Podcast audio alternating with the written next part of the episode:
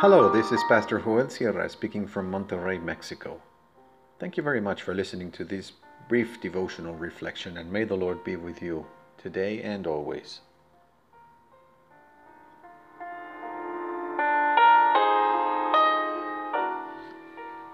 Saying and doing. Let's listen to the Word of God in Matthew 21 verses 28 to 32 in the New International Version.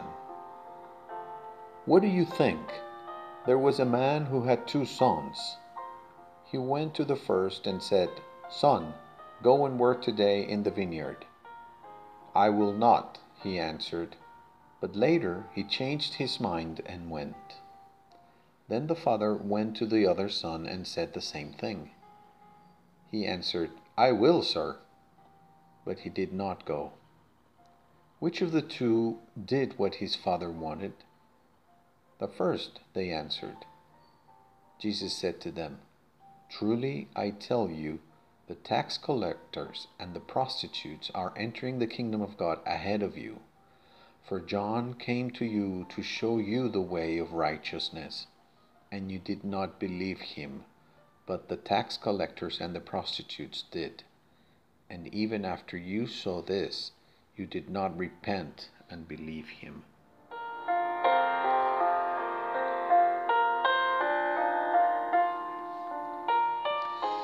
Let us approach God with respect and in silence. At least today, let's not come to God's presence with so much noise and such desire to talk and talk. Let us come ready to bow down and to listen.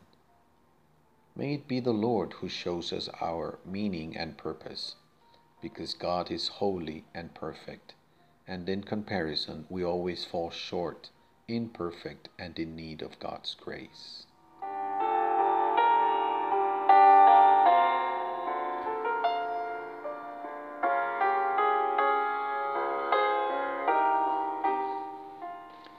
The Lord Jesus told this parable before the presence of professionals of religion.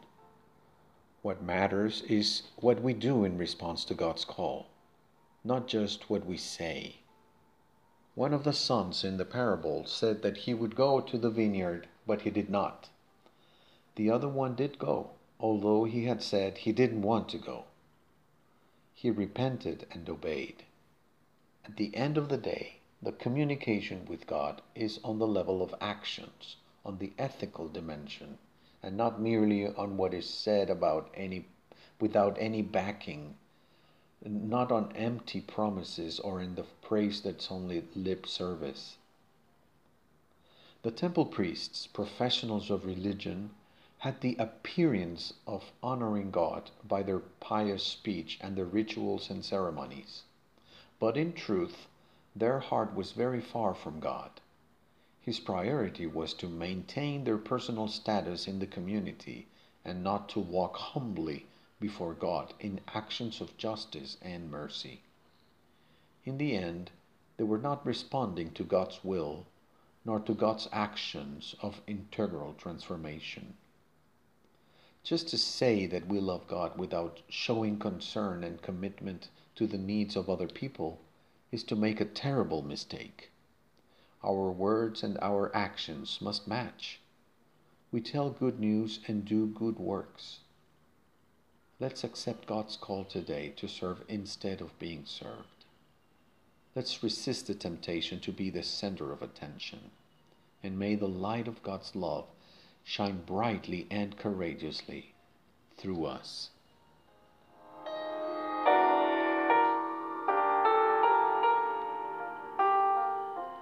Let's pray.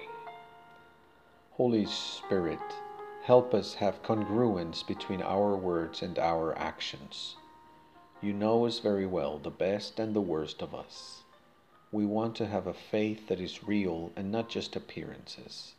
In the name of the Lord Jesus. Amen.